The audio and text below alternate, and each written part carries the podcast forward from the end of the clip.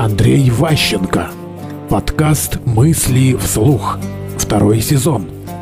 Кровопускание. Если у вас сил полно, это нормально. То есть, ну, знаете, вот если раньше был такой вид э, кровопускания.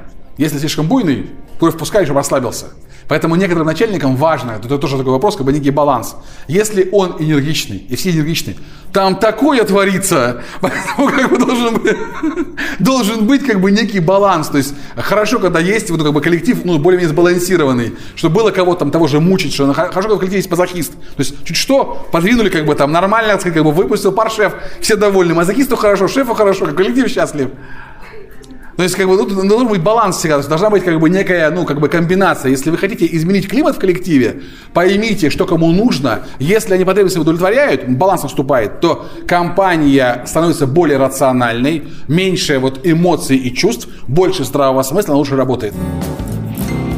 Мысли вслух. Слушайте новые выпуски и ищите аудиокниги Андрея Ващенко на Литресе.